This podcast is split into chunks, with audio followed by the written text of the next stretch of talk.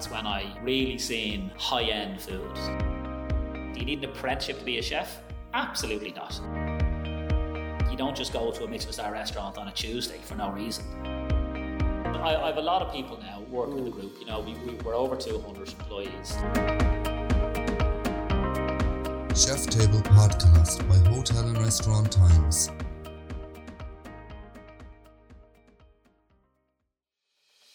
Hello and welcome back to episode 3 of the Chef Table podcast. In this episode, we speak to Oliver Dunne. Oliver has an extensive career here in Ireland and also has worked abroad, working for the likes of Ramsay and Bono, before he achieved his own success with a Michelin star. He founded Oliver Dunne Restaurants and has eight successful restaurants under his belt. We talked to Oliver about his career, success to date, problems faced in the industry, and his family life. All the Chef Table episodes can be found at our website, hotelandrestauranttimes.ie forward slash podcasts, as well as on Spotify and YouTube at Hotel and Restaurant Times Podcast. This podcast is sponsored by Nespresso Professional, bringing the exceptional Nespresso coffee offering to hotels and restaurants. Oliver Dunne of Bon Appetit and many other restaurants have you, Oliver? Um, seven. So, um, Bon Appetit being the first, and uh, I've got um, yeah seven more. Uh, one under Malahide, uh, Bon Appetit being the Malahide. One under Malahide Ribeye Steakhouse.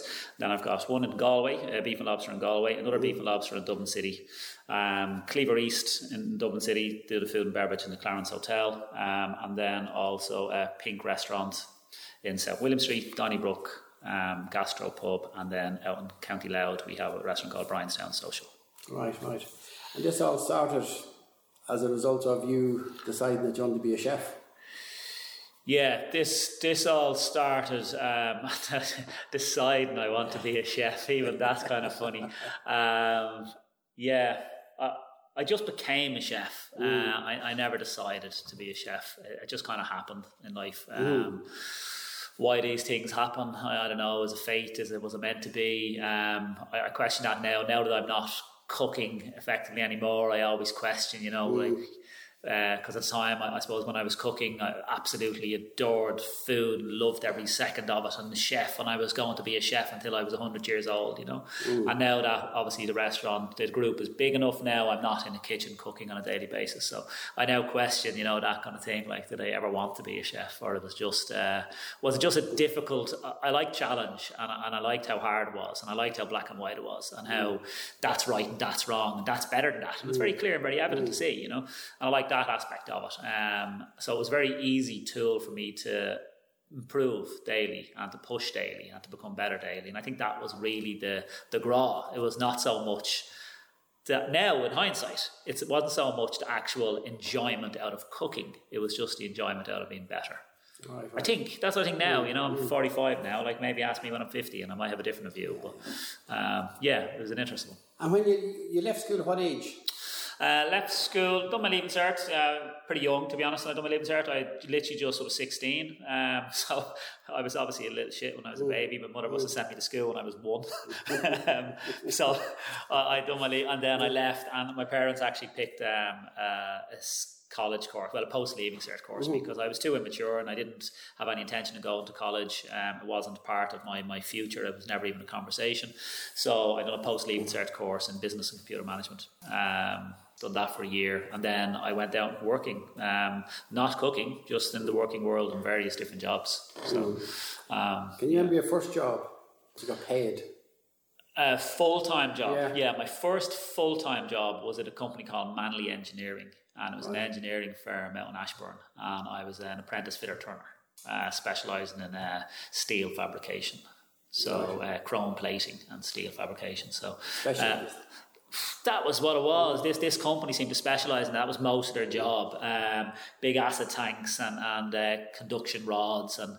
Um, yeah, it was kind of a, it was, it was strange. I was still, I was very young, you know. Um, so that was my first ever paid job. I was getting 64 punts a week, uh, after tax about 61. Um, and that was it. That was, that was my very first job. Yeah, I was 18, used to get collected by a, you know, by a minivan. On the Ballymun Road um, would come up and collect me, and there'd be like ten fellas, ten men, like, like fully grown men. I was eighteen. These lads were, in my eyes, were hundred, you know, at that age, and they were all working in different factories in out in Ashbourne. And I used to get the bus out every morning. Like, yeah, this minivan used to collect me for whatever it was, but Like a hopper Yeah. type thing. yeah, yeah, just pull up and I stand there freezing cold. You'd pull in, and it was uh, yeah, it was weird. It was, it was, uh, an the- education. the- and the lunchbox. A lunchbox, yeah, it was, a, but it was definitely a boy with men. You know, I was the youngest by Right. 15 years, I'd say. I, they were working in a different factory to me. I was in a, this Mandy engineering. It was just, how did I get there and back? I don't even know who organised that. I'm sure it's my parents. I, I don't know, yeah. That was the first paid job, yeah. Right. Long way away from cooking. Yeah, yeah, I was going to say there, some, some, somewhat away from it. So, when did you first, I suppose, embrace the culinary arts? Um, I I was part time during secondary school, part time um, working in a pizza restaurant, um, the Independent Pizza in Pondra, and then um, I was offered a job as a commis chef. Um, after so after I left Manly Engineering, um, I went. I was into clubbing, night clubbing, and I was you know thought I was a cool kid as everyone does when you're that age. So I was jumping around the city centre, going from raves to raves, and working. I wanted to work in all these fashion shops, so I, I got the jobs in clothes shops in town um, and I hated it. And then I was offered a job as um, a commis chef in the Gotham Cafe. And um, I came across Nigel Teague, who was the head chef there, and I was working in the pasta kitchen. So um, there was the Gotham Cafe has a pizza restaurant, and then it's also a back kitchen where all the regular food, everything bar pizzas, is made. I was in that, so I was with Nigel. Nigel's very passionate English head chef, um, loved food, and he kind of took me under his wing, and that was when I I worked with Nigel nearly every shift. Um, side only two was in the kitchen, um, so I used to do the shifts with him. Um, Nespresso Professional brings the exceptional espresso coffee offering to hotels and restaurants that demonstrate a commitment to excellence. Nespresso coffee is made using the finest beans sourced from renowned coffee growing territories worldwide. Offering a range of coffees to satisfy discerning palates and complement dining experiences, the Nespresso Professional coffee machine delivers consistently exceptional coffee drinks, cup after cup. Did he like me, or was I just a weakest link? And he took me under his arm, or to, to basically because maybe the sous chef didn't want to work with me. I don't know. Again, hindsight, you know. Um, I, I actually, do you know how I know how restaurants work now. So the chances were the head chef said, "Listen, leave your man with me. I'll, I'll sort him out." You know, I reckon that's what it was more so than I was good. Um, but anyway, I worked with Nigel um, for maybe a year and a half, and then um, there he moved on. Then and he took me with him to uh, the hotel. He went to the Brooks Hotel to open the Brooks Hotel on Drury Street. So, at the time when you were working with him, would you have had a good experience, you say, of, of the different f- vegetables and that, or would you have known what stuff was? Would you have a good idea of what it was? No, no, no. I, I was clueless. It was it was never. Um, I just took the job because it was better than what I was doing. Is it I true did- you bluffed yourself a few times when it came to veg when you looked yeah, yeah. I'd not, not didn't have any interest um, in it. It was just as I said to you. It was uh, it was actually the job was handy because it was right across the road from the System nightclub in Ann Street where I used to go at five in the morning and then I'd sit in the steps waiting to get let in at seven in the morning and work. So that was one of the factors behind it. But uh, no, I didn't. I didn't uh, have a passion for food. It was just. Uh, yeah, I just kind of I don't know. I just I just liked the structure. I like the structure. I like the way that you had to be ready at a certain time of day to prep. You had it before and after. It was very clean. You sort of do, you go home with great satisfaction because you've achieved something. You've, you've every day you come in, you've a, you know your goals before you start every day, and it's not like a different job where like an office job. Like my job now is I don't have to finish my goals on a daily basis. I can let my goals today carry on to tomorrow and the next day and the next day. I don't have. But in the restaurant world, you can't do that. When you're in a kitchen, you have to be ready for lunch service if you're not ready for lunch service, it's just been an absolute disaster, failure. You just you know, people won't be served food. So you have to be ready. That's that's taken away from you. So you're ready in time, and then you have to structure of the day. Then you have to rush to the lunch service. Then you have to clean down. There's all kind of little tick boxes throughout the day. So it's very rewarding in that regard. That's what I think it is. That's what sort of got me into it. You know? What age were you then at that stage? You know, Um, 20s, were you? No, it would have been earlier. It would have been about 19. 19, yeah, with Nigel. Um, yeah, definitely 19, yeah. Right. And he would have given you the fundamentals of, of the service and all, all that. Yeah, he gave me the whole uh, ins and outs of it, and um, just little things like he would tell me stories. He'd come in. He was just so passionate. Just I just I never knew passion around food. I didn't come from a food background. Um, I didn't like food. I didn't eat any vegetables till I was in my 20s. Um, but he would tell me about dreams he was having about swimming in baths of broccoli and all this like crazy shit, you know. Yeah, yeah. I remember one day he, we ran out of mayonnaise and he told me, I said, Oh, we've no mayonnaise, you know, making Caesar dressing. Um, and he said, oh, Don't worry about it, I'll make it. I My mind was blown. Like, what do you mean you can make it? How can you make mayonnaise? yeah. You know, so there's just so much to learn in food that, um, yeah, it, it can be captivating. It can Mm. be captivating. So uh, that's what it was. I was with him, and then um, he moved on again after Brooks Hotel. He got me a job in Peacock Alley with Conrad Gallagher, Mm. uh, the Michelin star restaurant, and that's when I um, really seen high end food, and uh, I realised again, God, there's another step up, and there's another step up, and another level. So you know, I was there for maybe six weeks, I think. Um, but Jesus, it was a, world away from what I had seen before that. You know, I didn't know food could be that, whatever that was. You know, people say art. I don't think food's art. I don't like that phrase, but you get what I mean when I say that. It was just, it was just different. It was just different. So that's when I got kind of like, God, I like, I like that. You know, You got bitten by the bug. yeah, um, I always wanted to be the best. You know, I, I, I've sporting. I've always been sporting, and I've always wanted to win. So I, I'm very competitive. Um, still to this day, I'm competitive. That's what it really is. That's what drives me. So I didn't like the idea of working in a a restaurant serving average food when there was restaurants out there serving much much better food. So I wanted to be the best. So um, I sort of seeked out that then after that, I suppose. You know, um, again, hindsight, looking back, that's what I seeked out. That's why I moved to London. Um, I moved to London just my 21st, just after that. And uh, yeah, I just wanted to work in the best restaurants. And I went to the best restaurants. I started off in one stars. Uh, I went over. I was with Gary Rhodes first, um, one Michelin star. I done that. And then after there, then um, I spent nearly two years with him worked my way up to the kitchen there. I was, as I said, I moved over 21, I was 23. Then I went to Gordon Ramsay's Royal Hospital Road, which Gordon was the best chef in the UK at the time. Now, he had only two stars, he was going for his third star, but he was the one everyone was talking about. You know, it used to be Marco Pierre White, there was a couple of lads, Pierre Koffmann, uh, Nico Ladenis. This is going back when all the old three star lads, but most of them are coming to the end of their careers. Marco had kind of just given up his three stars. Um, Gordon was the next, was the top dog. So, um, I went to work for Gordon. So yeah, so I always seeked out the best, you know. So um, I did that for uh, maybe six or seven months, um, and came back to Ireland. It just was a kitchen that just didn't suit me, you know. Was was it was it the pressure or was it being away from home or Well, at that stage, I was uh, two and a half years away from home. Um, it wasn't away from home, no, and it wasn't the pressure either. It was just, it was the first time I'd actually ever went to a restaurant that I just, I just didn't enjoy it. I didn't enjoy it. Yes, the food on the plate was was stunning, it was absolutely stunning. Um, in hindsight, you know, was it the best restaurant I ever worked in? No, I don't think it was, but. It, accolades claim it is, but but, but certainly I didn't get the most out of it. But I just didn't enjoy the way they worked, the way they operated. Um, I don't know. Like I don't want to say I, I was uh, it just didn't sit with you?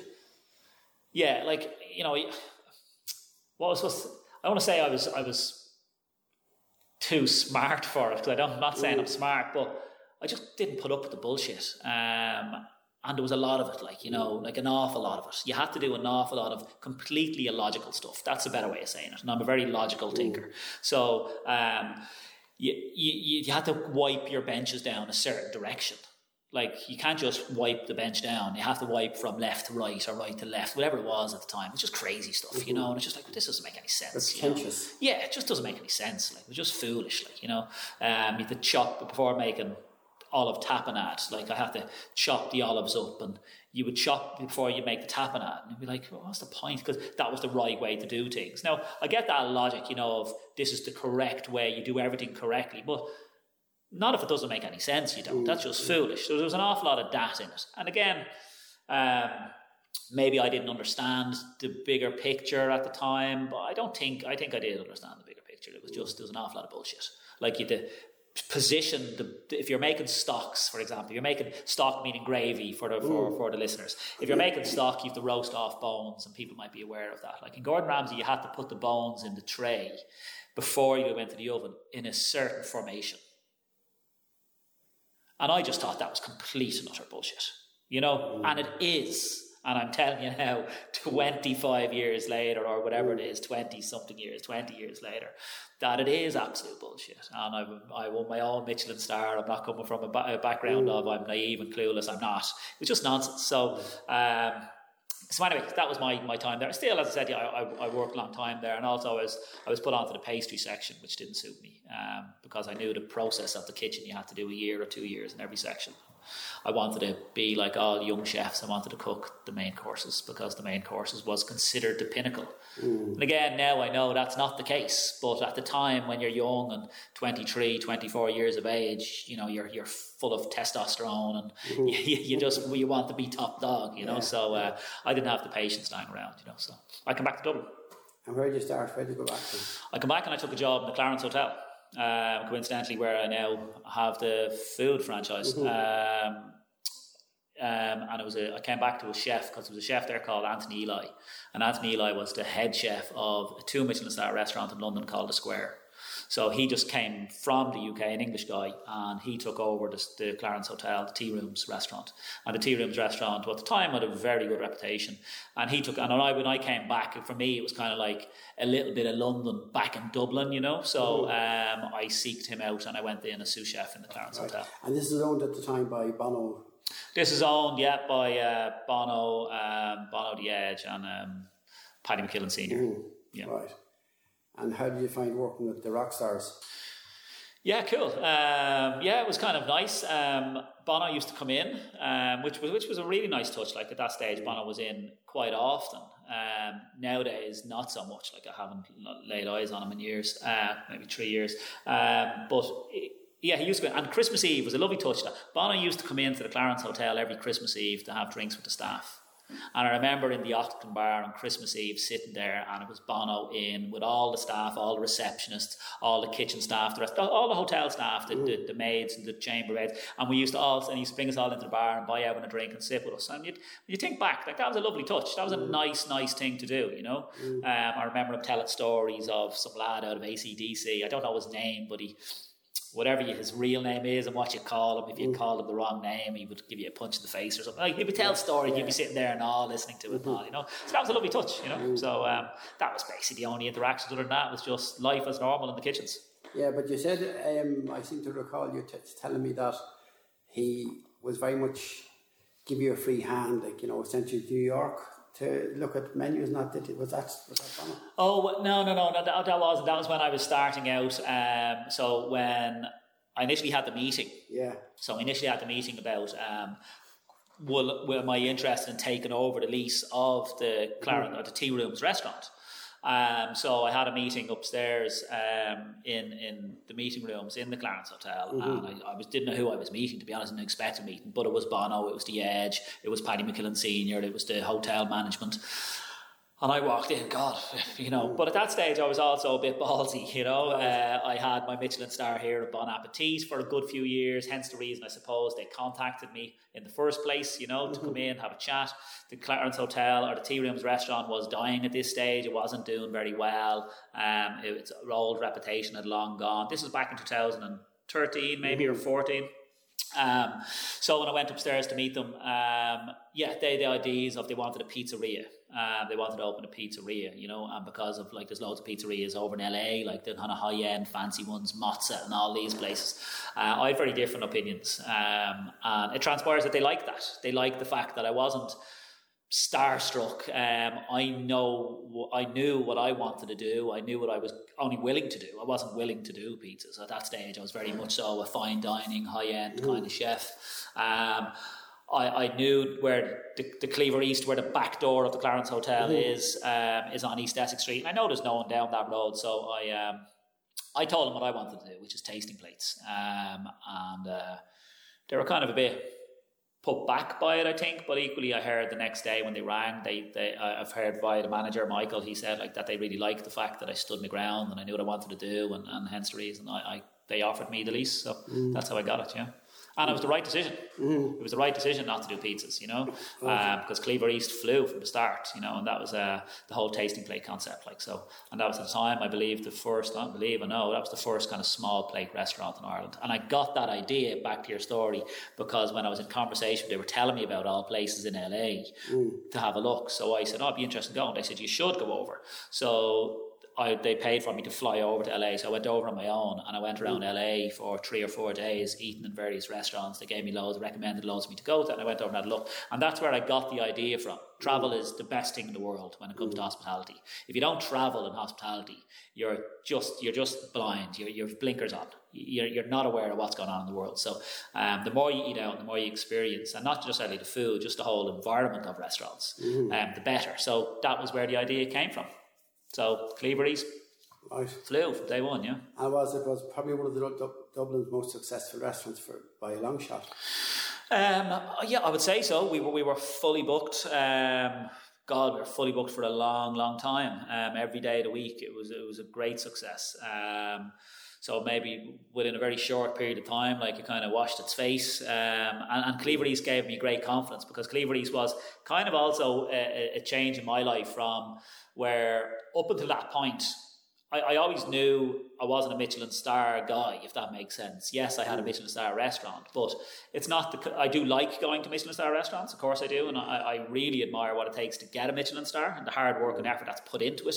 The years, the ten years before you get there. That's what the important thing is. Having the star is is irrelevant. You know, that's like uh, that's like having a good round of golf. It wasn't that one day; it was the years of golf you played to get you to that good round. So, um, I, I really, um, I suppose, it, at that stage, I, I kind of just done the opposite. I wrote down so how the decision was. I wrote down everything Bon Appetit was, and I said, well, what do I want Cleaver to be? And it's pretty much opposite. So I wanted it to be a fun place. We played really loud house music. It was really, it was inexpensive. Like the dishes were between six and thirteen euros a dish. Um, I wanted people to have just best quality food they could possibly eat and the best quality service. But why over? Why do you price yourself out of market? You know, and I felt that's what um, the world of fine dining chefs do. Um, the best chefs, they they ego driven. Of course, it is, that you you you know you I decide the prices, but I was deciding prices that were you know putting 90% of the population couldn't afford to go there. So I decided to go the opposite way, and that's where Cleaver came. So great. And then once Cleaver was a success, well, then that was when I realised, okay, this Michelin world isn't for me anymore. Uh, it gave me the confidence to make the leap I needed to make. So you can move to more, more of the mainstream restaurants. Yeah, just more mainstream, every everyday restaurant. Um, Food can still be amazing in these, but it's to do with how comfortable we are. And uh, I suppose I wanted to, I wanted to get aim to the to the population. Like, well, why am I mm. targeting 0.1 percent of the population? I want to go for 99.9 percent of the population. You know, mm. why am I competing against myself? Why do you learn to cook? For 20 years at an extremely high level, and then selling, you know, 100 euro for a tasting menu that people aren't willing to can't afford or aren't willing to afford, and also in stuffy, stiff environments that isn't conducive to a good time. Mm. So um, it doesn't have to be like that. It doesn't have to be like that. That was my fault. I, I created that here in Bon Appetit when we first opened. Nobody asked me to, you know, have a footstool for the ladies' handbag, but I did. You know, so it, it's uh, so you just learn these things. You know, And you, do you think that sometimes, you know, particularly in the likes of these fine dining restaurants, that there is a little bit of food snobbery? Is it? Yeah, of course, of course, of course, and that that also, you know, that was a thing for me. I, I consider myself a, an everyday kind of person. I keep the self to myself. Um, food snobbery is hundred percent exactly what it is. Um, people come in with, I think people are uncomfortable. So I think it, you, you have two kinds of people. You've one who really appreciate going to fine dining restaurants and love the food and are just blown away by it and are into every single bit and they're coming in with a really positive mindset and just to enjoy it. And it's a treat. It's always a treat and it's always a special occasion. You don't just go to a Michelin star restaurant on a Tuesday for no reason. You know, one, because you're not willing to spend that money. Um, and two, the, the environment isn't usually conducive to casual midweek dining. Um, but then there's the other kind of person who I think, you know, go, but go with kind of a little bit of, not begrudgery, but they don't know how to behave in that environment. So you have a choice. You can be appreciative and think this is amazing and eyes open and be willing to be impressed, or you can go the other way. You can criticize everything. You can look at the type of water to serve and go, oh my God, they serve Tipperary. I was expecting San Pellegrino. Or, you know, they, they just, mm. people can go, and they do go, because I've lived this for 10 years, they go to extreme negative levels. Like, you know, you'd get some crazy complaints and stuff that you kind of just go, God, and the world, like, is that really important? Is it really important we use tea bags instead of tea leaves? And, you know, that's the reason you're never coming back to the restaurant. And that was what one lady told me one day. Uh, loved every part of the meal, service, experience, everything, but is never coming back because we use tea leaves instead, or tea bags instead of tea leaves. And I just didn't like being around mm. arseholes.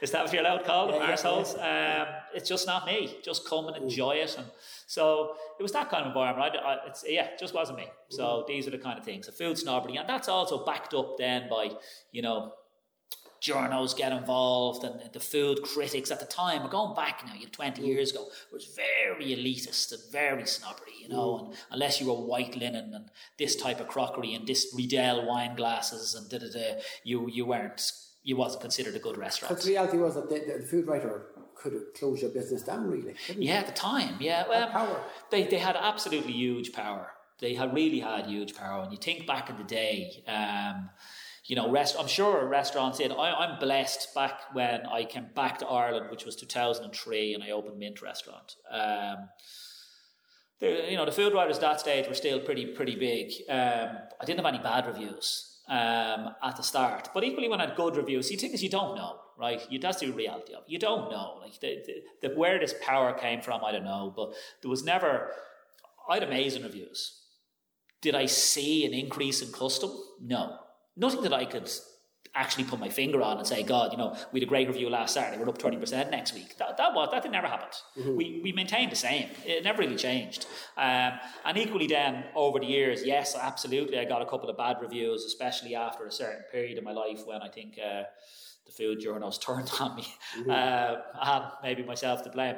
But um, I had some bad reviews. Did it make any difference to the business? Absolutely not none either way. But uh, I suppose compounding. You know what it is? It's, I think it's to do with um, at the time going back years ago when there was no social media, when there was no Google reviews, when there was no, for somebody to criticize you was a very rare thing.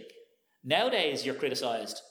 You know, if you serve hundred people in a week, instantaneously. You, yeah, yeah, instantaneously, and, and you'll have you'll have fifty bits of feedback, whether positive or negative. So they kind of roll now. But beforehand, it was very personal because it was a real, and you're in the paper. It was like national shame nearly. And, mm. and you know, and you think of people put their livelihoods, they're working as hard as they can, whatever they are. And you could be a mechanic listening to this. You could be, imagine you're spending all your money, your family at home, you're going to your normal life, and you're, you're busting your ass as much as you can. And someone writes in the newspaper that the service you've done on the car was substandard and a real threat to your livelihood and your career and how personal that is and how, how people could perceive that to be. That's what it was back then, you know. Uh, I, I always wondered how many of those people that wrote those type of reviews actually worked in the kitchen. Yeah, yeah, I'd say very little. Well, you know, well, I think we all know very little, and that's still to this day. Still to this day, the food now, the food bloggers, um, just still the same restaurant critics are still writing in restaurant newspapers. Mm. You know, they're not coming from any point of of very few. I don't know them, to be very honest. I, I, literally, as I sit here today, I cannot tell you the names mm-hmm. of a single food writer in a single newspaper. Mm-hmm. I don't know their names. I don't read them. I haven't, I haven't read them for 10 years now. But I used to know all the old school guys back in the day. I knew all their names. But I don't know who's doing them now. But am I not wrong? They're just journalists that work from one section of the newspaper. And then I am writing this. They just work in one section of the newspaper. And then an opening comes up. And then they're offered, well, who's going to fill this slot? And ex journalist just gets the job. And their knowledge of food is the same as my own parents. You know, mm. just people who go to restaurants occasionally who've never worked in a restaurant. Actually, matter of fact, my own parents would be way more qualified to do uh, food critics now because they've, with me involved in restaurants, they've eaten in some of the best restaurants in the world and we eat out all the time. Um, but yeah, so I suppose it's uh, it's it's just a nutter. It's just a and and hopefully uh, my peers take these reviews now as just the same as the Google review and the Instagram review or the Facebook message. It's just one person's opinion. um, that didn't like the meal for whatever reason, and you should take that seriously because it's one person's opinion. And I suppose it's a bit like awards. I mean, I think the best reward you will get is a customer coming back the second time and third time. That's the best reward you get, isn't it? Yeah, of course. Well, it's the only reward you should really care about, you know. Um, because at the end of the day, you can have all the awards you want. I had one. It was called a Michelin Star, mm-hmm. and we're serving very few people, you know. So, um, what is an award if your restaurant isn't busy? It, it's worthless to you. So um, have thousands of people want to come into your restaurant and have no awards is way better than having all the awards in the world and an empty restaurant. Mm-hmm. So um, so you don't really chase the awards now, do you? No, I haven't been involved in any awards in any shape or form for God, well over a decade. Um, it's not on my radar at all. I don't even know when they're to be on. Um, it's just not something that I'm involved with or, or have any interest in. And to be honest, never had. Um, never had. I think we met for the first time. Mm-hmm. I can tell you when we met. We met for the first time in 2004 mm-hmm. or maybe 2003 Three, yeah. because um, Mint had just opened yeah. and I met you in can't remember what county it was, yeah. but uh, the owners of Mint at the time, um, I was the head chef, and it, we were nominated for best new restaurant and best new chef, um, and we went to that awards, mm. and I think I was sitting beside you. Yeah, yeah. And that's where we met. Um, and since then, I've probably been to maybe four award ceremonies since then. Mm. Um, but I haven't in well over a decade. Yeah, yeah. yeah, well over a decade. I just, I just don't believe. I don't, I don't agree with it. That's really what it is. Morally, I don't agree with it. I don't agree with uh, what it's all about. But I equally now, now naivety was at the time. Now, as a businessman, mm-hmm. I understand what they're all about. You know, they're all about raising money for whoever the awards company is hosting them. You know, if Food and Wine, I don't even know if Food and Wine still ting. Is it still ting? Is it closed down? I think, no, I think it's still going. Is it still going? I thought it was sold. Um, but I remember they used to host it, but it was about making money for the magazines and promoting the magazines and promoting them. It's not about promoting who the best chef is in the country, but at the time when you're a chef, you really think that, you know, and you take that very personally, you know. Um, but no, it's just not for me. Yeah. Let people do it and more power to them. Now, talking about staff and that, you know, you, you know, like obviously you're very vocal and very, very straight, straight talker. How do you get on with your staff? Um, very well.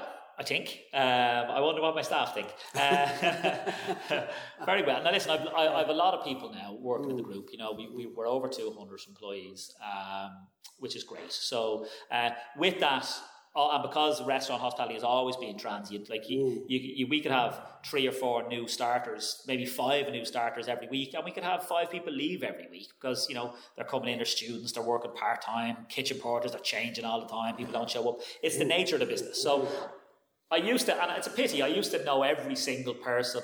Um, I'd be lying today if I said I knew every single person. I'd know all the names, but names to faces, because I'd see a name on the payroll. Mm-hmm. So I'd know the names, and I'd know they work at this restaurant, but I mightn't have necessarily met them at the time. And then I'd go in three weeks later, and they're not there. They're gone. They've already left. So, um, but no, I get on great. The core team, my core team hasn't changed, um, and I think that's testament. Like so, all the, the main senior management team um, and most of the managers I have and all the restaurants, we have a very very little um, staff turnover. So mm-hmm. I think that speaks volumes. But uh, I, I now have a, a, different role in the company. You know, um, the senior management team deal directly with all the in-house head chefs and, and restaurant managers. Um, so yeah, but I, I, I, would imagine that I I would say they would all speak highly of me because I've never done anything for that not to be the case. Right. Not now. Ask me ten years ago, and I would have told you a very different story. You yeah, know, different. Yeah, absolutely. It was different. It was different. You know, I was a, I, I was a different person. But that'll be down to somewhat of immaturity of not run the business. Would it be some of that? Yeah, of course. Um, ego, immaturity, um, not knowing how to conduct yourself. Um, I suppose lashing out at other people due to internal frustrations. Uh, wanting things to be a certain way and not being able to convey that and sit down and have a conversation and say this is where this is what I want this is why I want it and try to explain and sit down with someone instead I just bark and shout when I was overwhelmed um, and I don't regret any of it. Mm. I don't regret any of it. Um, I, I don't think regrets are regrets aren't part of my life. Um, that's the person I was back then, and the person I am now is the person I am now. Um, mm. So it's all a journey. Um, I don't regret it. Um, but looking back on it, mm. it's funny. Mm. I was clueless. I hadn't a clue. I'd done a lot of stuff I shouldn't have done. Um, that's life. Yeah, yeah, yeah. But on the other side, on the flip side of that, there's a very charitable party, isn't there? You do a lot for charities. Um, yeah, like uh, yeah, we try. Yeah, um, so I think that's important. Um, I do think that's important, and and um, we we do stuff for charity, but uh, do you know what? I, I seen it. I seen a TV show mm. about fifteen years ago, and it really struck with me. And it was um, it was a show called The Secret Millionaire. Do you remember that show? Mm, yeah. Now I'm saying again, fifteen years ago. It was a long, long time ago. And I remember watching the show one time, and uh, if I'm not mistaken, it was Newcastle, and there was a guy in it, and he was a, a an old guy, and uh, he was like really old, like he was well into his 80s, and he'd an awful lot of things wrong with him medically. He, he was really, really poor, and blah blah. And he was the guy, whoever he was, was uh, put onto him, and, and uh, you know he met him, and at the end, then he wrote him a check, know, this man, I think he was lifelong Newcastle supporter, and he'd never been to a Newcastle game and all this sort of stuff because he couldn't afford to go, and he'd no TV because he couldn't afford TV, and it was really like desolate situation. Like it really was like God, the fella had nothing, you know. Uh, I think he'd cancer, he he was blind. it was just it was just you, you couldn't write this, and uh, he was getting thirty four pound a week is all he had to live off. So at the end, when your man was writing him the check, you know, to say, "Oh, I'm the secret millionaire, and I'm going to write you a check of ten grand," and he bought him a season ticket, and it was a lovely story. Mm. Uh, he goes, "You know, you live off 34 euros or pounds a week," and he goes, "No, I don't. I've only got 28." And he says, "No, no, you've 34." He goes, "I don't. I've 28." And he goes, "How have you 28?" He goes, "Because I give six euro or pound to this charity every week." You know, and the secret millionaire was just floored. He sort of went, What do you mean? He goes, You've, you've only 34 and you give six away. He goes, I didn't know that. I never knew that. Like, how did I not know that? And he goes, Why would you know that? You don't do charity to tell everybody about it. And I just thought, boom, drop the mic moment because the whole the premise of the whole show was about this lad telling the world he's giving away the money, and it just really struck me. So, um, yeah, like yeah, I support charity. Um, we do various initiatives every year. Um, probably in the last three years, we've given maybe 50 grand. Just given mm. Ukraine now. Um, mm. I think the last two months, about 17,000. Uh, 10,000 and just under 10,000, 9,000 something in April and, and May it's about 7 or 8,000. So, um, do cancer campaigns, children's campaigns. So every year we do something. I think that's important. That's not just important for life and humanity. It's also important for, I think, uh, as a company and as a group to, to give back, you know. Um, and give back in a real way, not just talk about it, you know, actually do it. Um, because everyone wants to be involved with, with everyone. I think people are 99% positive. And uh, I think the more you give back, the more you get, you know? Karma. Yeah, yeah, I do, I do. And, and the older you get, you realise life is, uh, life is hard, life is difficult. And uh, mm. if you're in a situation where you can help people, I think you should. So, mm. yeah, we try to do what I can. Right. And when you look, when you look at the industry and where it's come to, and obviously there are massive challenges in it at the moment. We all know about those. You know, what's your own view of it? Do you think that we can recover? Yeah, in terms of e- economically. Well, economically, and also from a staffing potential, how you know. yeah, position, how we I think economically. I think economically, um, I can only speak for, for where I know, mm-hmm. okay, and I'm sure there's places around the country that maybe haven't come back. I don't know, right? Um, so unfortunately, I'll just have to Mm-hmm. Forget about that. I tell you what I do know. I do know Dublin is back to, to where it was. Um, there's no real difference. Um, tiny bit down midweek, like a tiny bit. Like you're probably talking 10%. But even now, the corporates are starting to come back. We're starting to see little bits now of corporate entertainment come back in. And corporate entertainment can just mean a table of 10 work colleagues are now going out together because they're now allowed going out together. But there's still people working at home still. So it's not the same in the city centres.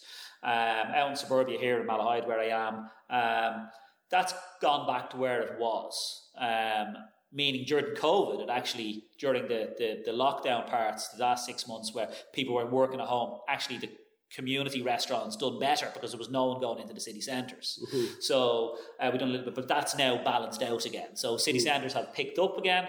Suburbia has dropped again. I can see down in Galway, footfall is starting mm-hmm. to come back. Tourism is definitely back, and we can see that's growing on a weekly mm-hmm. basis. So I think that's all positive. Um, employment, I think that'll be a couple of years. And that'll be a couple of years because um, it'll take a couple of years for people to forget. And what I mean by people to forget, people in the hospitality to forget the hospitality is a tough, tough industry. And new people will come in. Um, I suppose not because what's happened I think what happened is is it's always been a tough industry. COVID gave people an opportunity to sit back and look at their life. Um, to question, you know, God, I, I, never had a weekend off. If you're working hospital, you never had a weekend off. You never had this off, and you got to realize, well, you know, there is another way to live life, um, and you, you may have a better social life, and, and you may have, depending on what you do in hospitality, you know, you, you might be able to get equal money working in a different industry but with the added advantage of a better social life. And I think that was the, that's the main thing that's actually happening. I, I don't think it's a you know oh all the tourists are gone home or all the foreigners are gone home again. I don't think it's that. I think it's just uh, people you know and mental health was a huge thing. Um, huge thing and really affected an awful lot of people. Um, an awful lot of my own staff and an awful lot of just people here in the industry. It really affected people badly, just being left at home. I think the hospitality industry, um, like every industry, I well, I only want to know a lot of a lot of restaurants abandoned their staff. You know. Um, no contacts, and I know loads. I know loads of, of I've, I've had loads of people come looking for work for that reason that they just locked down, closed, took the government grants as they're entitled to take government grants, nothing wrong with that, but didn't communicate with their staff, didn't look after them, didn't keep them going. Um, and as a result, then when they reopened, hey, come on, let's go back to work, they were told in no uncertain terms to sling your hook. I'm never coming back to work with you. Um, so I think that's really what happened. I think the, the good operators and the ones who looked out for their staff retained their staff. Um, and I think the other ones didn't. Mm-hmm. And you think that, given that, that, that lesson, that the industry must reevaluate how it employs people and how they look after them during the working time, or do they need to change the work structures? Yeah, like it's it's it's a yes is the answer. Yes, they need to change it, but um, I don't see how it's possible at the moment. Okay, because in the end of the day, it would be absolutely fantastic if you know you could if you were a chef and, and as a, as a chef, if you're a chef, that you'd only work two or three nights a week but then you could work maybe three days and two nights or something like that. You know what I mean? But for that to happen, you have to work in a restaurant where it's actually busy during the lunchtime and dinner time. And that's not the case. You're either one or the other.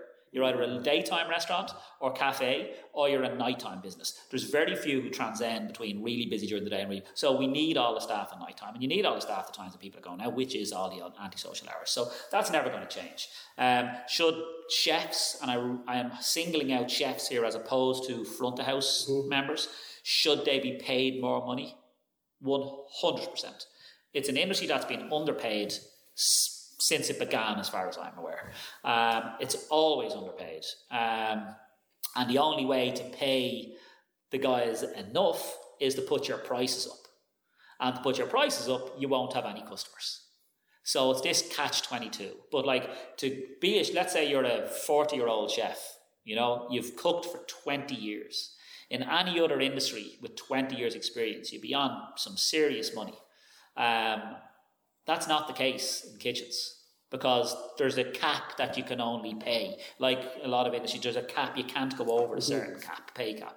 So that's hard. So should there be antisocial bonuses? Should there be, you know, yeah, there should. But I'm genuinely trying to figure out how this can be done, but I, I really don't know. Mm-hmm. Um, I looked at the whole minimum wage and, and, and living wage, you know, the, the, but you, you, just can't you can't the reality is it doesn't stack. There's no there's no money at the end of the year to justify you know if you paid all your part-time staff which in hospitality would be um, the majority of your staff you know um, the living wage you, would be bust which is 12.50 or something like that isn't it?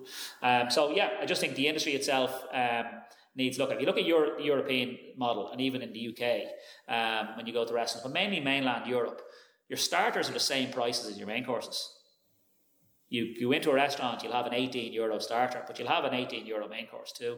Over here, starters are seven and eight and nine, and it, it doesn't stack. The cost to make a starter versus the cost to make a main course, the difference is very subtle. You know, apart from if you're putting a fillet steak on a menu, which is a big item, but outside of that, the difference might be one euro in terms of the build cost to produce that dish. But one dish you're selling for 10 euros or 8 euros. It's almost like a lost leader. A lost leader, yeah, yeah, a lost leader. So mm. there's all these things. Dessert, another one, great one. Like how much, how much is a dessert? You know, if, if I said brought you to a restaurant, dessert was six quid, you go, oh, that's kind of cheap. If the dessert was 10 euro, That's very expensive. So, like, where's the sweet point? Is it eight euro? The cost of dessert. You're better off not selling desserts. Now, people can listen and say don't, but that's not what the restaurant experience is. You have to. But you'd be better off just selling the main course, a drink, get out, turn your table in 30 minutes. Because having someone sit there with a dessert, a couple sharing one dessert and drinking a tea and coffee for a tenner and sitting at the table for an extra 40 minutes, complete waste of time.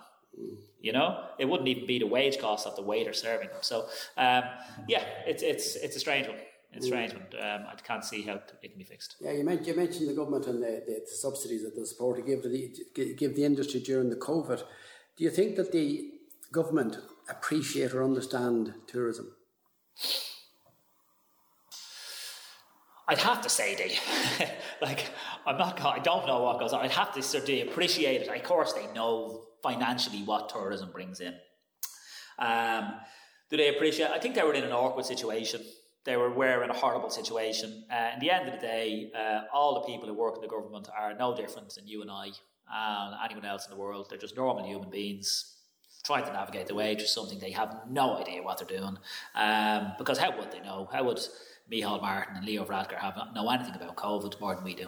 You know, um, so it was a very, very hard task. Was the restaurant industry kind of scapegoated? I suppose the hospitality industry scapegoat. I suppose the hospitality industry is the area where people socialise. So it's where do people gather is in hospitality sector. That's a straight one. Schools were another one. So when push comes to shove, as a parent, should they have closed the schools versus hospitality? Absolutely not. They made the right decision. They should have kept the schools open and closed hospitality. They, it was, it was, they couldn't win. They couldn't win because you had to stop people from gathering, and that's how you stop. And yes, people are going to go to houses, but but that was a personal choice. People going to houses, you know what I mean? They, mm-hmm. they didn't have to do that. That's not the government's fault that people had house parties. Mm-hmm. That's the the people who were irresponsible who had the house parties. That's not the government's fault. So it was a catch twenty two.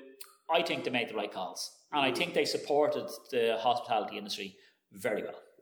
I think they've done the best they could. I think if you compare it to the rest of Europe, I think they the supports they put out were even better in Europe, and even with the employee sports, the EWS scheme. Um, but then it comes down to, I suppose, the individual employer you're working for. That's the thing. So, um, but I think uh, they've done the best they could in a horrible situation. Okay. And do you think there should be a Department of Tourism as against the tourism being put into a load of other departments, you know, with, with like the likes of the current minister has so many briefs to look after, like, you know, media, arts, etc. Yeah, but listen, if I think if anyone is tasked with one job and one job only, they're generally going to do it better, aren't they? Like mm. again, you know, how many balls can you juggle at any one time? You know, mm. if your job was just to juggle one ball, you'd be pretty good at it. So mm-hmm. for that reason, of course, it was a dedicated tourism department. Well, it can only benefit, but mm. um, with anything, it seems to be with mm-hmm. politics and government in this country, it's just so much red tape and anything, nothing can get over the line. Um, it's frustrating, you know. Nothing can get over the line without fucking referendums and someone has an opinion. And uh, yeah, it would be. It's an interesting one, isn't it? If it was private, you know, if a country was run privately, who knows what would happen? and just to maybe look at education, like you, you, you left school, you had your you had your leaving cert. Um, do you think that our educators, the people who you know are looking after young people, that they understand hospitality? Do, they, do you think that they they know about it? Um, all I can say in that one is, I suppose, as a career, uh, as a career, yeah, as a career, yeah. Um, there is a lot of people interested in hospitality and going into hospitality. That mm. still happens. I think the attendance levels going into um, catering colleges, um, hospitality, whatever they may be around the country, I'm sure is still the same as it always was. I'm sure it's that quite low at the minute. Is it quite low? Okay. Um, well, the minute after, yeah, I'm not surprised after this turnaround. Yeah. There would have been a lot of dropouts, I'd say, more so than anything else. But over the years, all I can say is that um, the students that come out, I know the students that go in to go in for first year, very few of them actually come out and go into working in the industry um, full time. Um, and the ones that do come out don't really have, a, have I, I don't see the benefit. Mm-hmm. I don't see. I've never I've never come across um, anyone who's come out of third level catering college as a qualified chef that it's actually benefited them. Um, so during their time when you're in catering college, you, you are working part time as a chef. You know that's because you have to get by and you have to earn money. Um, does the has the curriculum made any difference to their ability? I don't believe so. their part-time job wherever they worked was where they were and I'm meaning if if you if you have a, a young lad who went to college or a young girl who went to college and is working in Patrick Guilbaud's versus a young girl a guy who went to college is working in the local coffee shop guess which one is the best when they come out of college it's certainly not the one who worked in the coffee shop mm-hmm. so um, is there any point of going into catering college to become a chef my opinion is no so how what should it be? Should it be an apprenticeship? Yes, you should an apprenticeship. Just um, and does it have to be an actual government qualified or Fáilte Ireland approved apprenticeship? No, it doesn't have to be that either. Remember years ago, uh, bar you had to be an apprentice, do a four year apprenticeship to be a barman. Mm-hmm. You have to go and you do first year, second year, third year, fourth year to be a barman. When you think back now, what absolute horseshit that is to to apprenticeship to be a barman. This exact same way. Do you need an apprenticeship to be a chef? Absolutely not. It's equal. You just have to go into a kitchen, like the way you go into a bar, and learn how to cook. And the senior people in that restaurant are going to teach you how to do it. And if you know how to make mashed potato in one restaurant, You'll go to the next restaurant and they'll make mashed potato their way. So what you've learned in the restaurant before is irrelevant. So what you learn in college is irrelevant. College are teaching you dated curriculum from uh, Larousse Gastronomique and you know old French mm. stuff of let's make the seven different sauces and who who cares if you know what a beef stuffed olive is and uh, it's it's not relevant. You, I didn't go to catering college. You can just learn on the job. You just learn as you're going along cooking. And you think, you think that's the best way to learn, do you? Yeah, yeah. If you want to be a chef, just go to a good restaurant. This is my advice to anyone out there who wants to be a chef. You know, you want to be a chef, get yourself a job in a good restaurant, not just a restaurant. A good restaurant that's producing good food. The reason why that is more important, one, just because you're going to learn, but the people working in that restaurant are going to be professionally minded and focused. Mm-hmm. Those working in a, a in let's call it a not so good restaurant. If you really wanted to be a good chef, would you be working in a not so good restaurant? Like anything mm-hmm. else, you know. If you wanted to, yeah, it's it's you you seek out the best in, in anything. So go to work in a good restaurant, uh, learn as much as you can. You'll be surrounded by like-minded people, and you will learn in a community. And that's what it was, and that's that's what I think it is. So you think that that could be the saviour, that could be the, the, the conduit to keep a, a flow of chefs available in the country? Yeah, because equally then you're going straight into the workplace. You're getting paid straight away, mm-hmm. you know. And also when you go into you go into third level and you come out as a qualified chef from um, whatever catering college it is, and you walk into the restaurant. I have never, ever, ever, and no one I know has has ever asked anyone, are they qualified chef or not? Never once have I seen any documents to support that, or have I ever asked to see it. It's not relevant. You come in, you do a trial. If you have a job as a commis chef, you give them a job as a commis chef, and you can afford to pay them whenever the restaurant can afford to pay them. There's no structure that you come out. Oh, I'm finished. I'm I'm fully qualified chef after four years of training in college. I'm going to qualify for X amount of money. That's not the case. So you just start off at the bottom anyway. So you may as well start off the bottom at 18 as opposed to starting off at the bottom at 22. Mm. So be better for them. Better for them. You will learn more. You you know you you you're you're open to more ideas. You'll also be earning money while you're doing it, but you're hundred percent going to be better when you're 22 years of age with four years full time professional experience behind you than you are after coming out of college with a part time job. Okay. When you look at, we'll say the the food that we have in this island. How would you rate Irish food and the, the, the supply of food, like the provenance of food? Is it good here? Yeah, absolutely. Um, like I'm not one of the, and I've never been. Um, let's say, the, the, champion of food provenance. Um, as a chef, my belief is put any food in front of me, and it's my job to be able to make it taste nice. Whether that those carrots come from Kenya or come from a farm 20 metres up the road from me. Um, that's never been my bag. That's never been something that I've championed. And, you know, people see because you're a chef, you should be champion local Irish greens. I understand the economics of it all. But um, there's absolutely amazing quality produce in Ireland, but there's also amazing quality produce in every country in the world. Right. So um, I suppose it's just what's what's your goal at the end of the day. You know, mm-hmm. is is so that there is people out there who just go on about this um, and champion provenance and champion this and champion that. For me, my job was always um, to cook you and every, anyone who steps in this door the best possible meal I could possibly cook them. And regardless of where that carrot came from, I just cooked them the best carrot I could find. Mm-hmm. And if that came from Kenya or it came from Ireland, I bought the best. I didn't uh, subscribe to that. Uh, that's just not me. And how would you rate Irish produce though? Would you rate it as the, one of the better produce? Do you think we better produce than other countries? No, I'm not supposed to say that, but no, mm. I don't think it's. I don't. Think, I think it's. As I said, I think like I'm married Subjective. to a. Yeah, it's subjective. I'm married to a French woman. If you mm. ask anyone in the UK what's the best produce in the world, they're going to say UK. If you ask anyone in Ireland, they're going to say Ireland. If you ask anyone in France, they're going to say France. If you ask anyone in Germany, they're going to say German, Spanish, Dutch. You know, so all our vegetables and fruit that 99.9% of all the restaurants in this country comes from Holland or Spain. We all buy off the same suppliers. There's very little Irish stuff going around in circulation. Some items, but most of the stuff isn't. Um, a lot of our meat, obviously, is is Irish based. But do I think it's better? I think it's great. I think it's brilliant. Uh, if I two products equal, I will support Irish. If the two products aren't equal, I won't necessarily support Irish. I'm in a business. Um, so, but yeah, I think the produce is amazing. But I, I'm not naive to think it's it's it's. Do you know what it is? I bet you the chipper beside your house is a great chipper. And the chipper beside my house is a great chipper, the best chipper. And the local Chinese takeaway beside my house is the best Chinese takeaway. But the one beside your house is also the best Chinese takeaway. That's exactly what it is. So, as you say, subjective. Yeah, 100%. So tell me, just wrap it up. You're obviously now married, settled, family. Yeah, yeah. So ha- Two great kids, 17, Evan 17, and a little girl, Kimmy 12. right, right. So, uh, yeah, it's been a. It's, it's been a, a long time. I'm a long time uh, in the restaurant game now, like you know. So You think back those days in Manly engineering and what you have Yeah. today. Could you have envisaged what you've achieved?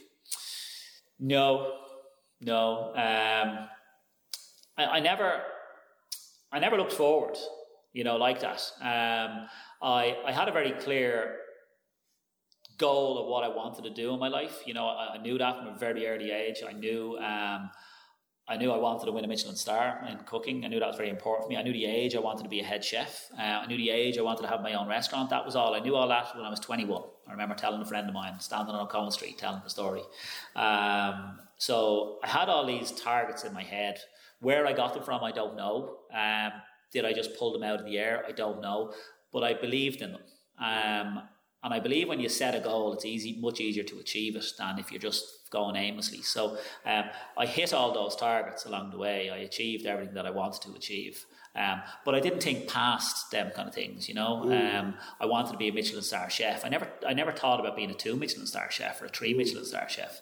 Um, and then when I came to, when I decided to walk away from the world of Michelin and get into the regular everyday dining, middle road dining, well, then I said, well, I wanted to be the best at that, you know? Um, and what is the best at that? It's no longer the best food in the world because that's what Michelin is about the best food in the world. It's about I want to have successful, happy restaurants where people come and enjoy themselves. And I realized that is the so that's what kind of got me excited about it. And then just building restaurants. I like building new restaurants. I like teams. I like finding a site and then analysing what would work well in that site. And I think the, as a group, our ability to change is our strength. Is, is the number one strength. We we're not afraid of failure. Um, we I could open like I opened Pink in South William Street. You know, if Pink didn't work out, it, it would it would be I'll give it a while, I'll try it, and I'll change it. I'll just pull the sign down, I'll change it. I'm going to be a Chinese there next year. You know, so um, again, I think kind of I've learned that over time. Um, restaurants, not all restaurants work in all locations. And it may be nothing to do with the quality of the food or the price of the service. It's just the wrong restaurant and the wrong. You have to recognise that, and you have to leave your ego at the door. And when I walked away from Michelin, I, I, left my ego at the door. Um, so I said, I'm going to leave it, I'm going to leave it fully and completely. And I think that's been a great strength, you know. So you've mellowed. Yeah, yeah. In some ways, mellowed. In some ways, mellowed. But um, not in other ways. Yeah, it's just my priorities have shifted. Okay. My priorities have shifted. And have you any plans for any new restaurants? Are you always looking around? Or? Yeah, like I don't have any plans at the moment for any new restaurants, Mm. but yes, I'm always looking around. Like I've got, as as I'm taught, I don't have any plans for it, but yeah, equally I'm looking at a couple of things at the same time. Things just come around, and when I come around, if I hear something, I'll, I'll look at it, and then I'll sort of analyze and say, am I interested in pursuing this or am I not? So um, who knows? We're now June 2022. Will I have another restaurant or two restaurants by July 2023? Possibly. Uh, possibly, yeah, yeah. I would, I wouldn't say no. Uh, but equally, if I don't, it doesn't concern me either. I'll do what's right, what I believe to be right. And I just hope to God that uh, it is right. And just to wrap up on it, would you use much technology in your in your kitchens? Like, would, would technology play a big part in your ovens and cookers and all that sort of stuff? Not in terms of uh, in ovens and, and, and no, no, not in not in, uh, in actual the physical um, backbone of the kitchen. No, all just and we don't use any technology. Um, And do you see that something that do you see that as something that might come into play? into what level when you say technology? Where you can have an oven that will be can be preset to cook things at a certain way. Like Well, I suppose we all do that, um, and we've always done that. You know, like slow cooking effectively and things like that. But it's never used for service times. You know what I mean? Service times is quick cooking on the spot, instant. But but yeah, do we slow cook things overnight? Absolutely, we do all that sort of stuff. We've always done it. But in terms of technology, is it any different? No. We have water baths. Um, that's about as exotic as it gets. Um, I used to use them once upon a time for loads of stuff back in the Michelin days. Now we now I don't. I just use them for particular items. Some items are just absolutely infinitely better out of a water bath than they are out of conventional cooking. So uh, if it makes sense and it's logical to use it, we use it, uh, and if it isn't, we don't. yeah. Yeah. So as I say, watch this space. Yeah, yeah, yeah. So um, at the moment, as I said, it's, we're all team's happy. The restaurants are doing well. Um, you can't win them all. We're always renovating and always changing and always and reinvesting back into the restaurants um, and always just looking to make people happier. That's really it. And um, oh, um, why do people be? That's the thing. What makes people happy when they come to a restaurant? Um, that I think the answer to that question changes every day depending on the mood of the person walking in. So um, it's an evolving, exciting industry if you want to get into it in detail and look at it and analyze it and, and get caught up in it. But you can also sit back and just go, well, just cooking food, putting on a plate and serving it to people. Uh, and that's the mistake. All the people who open the new restaurant, the first restaurant for the first time because they think they're great chefs or they're, you know, they like a little coffee shop and I make a great lasagna. That's why the failure rate is so high in the first year. You know, you have to be into the detail. You have to ask why all the time and be willing to change all the time, um, or it doesn't work. A big thanks, Oliver Dunne, for joining us at the chef table. You can follow and subscribe to our channels with all our podcasts available on our website and on Spotify and YouTube. Bye for now.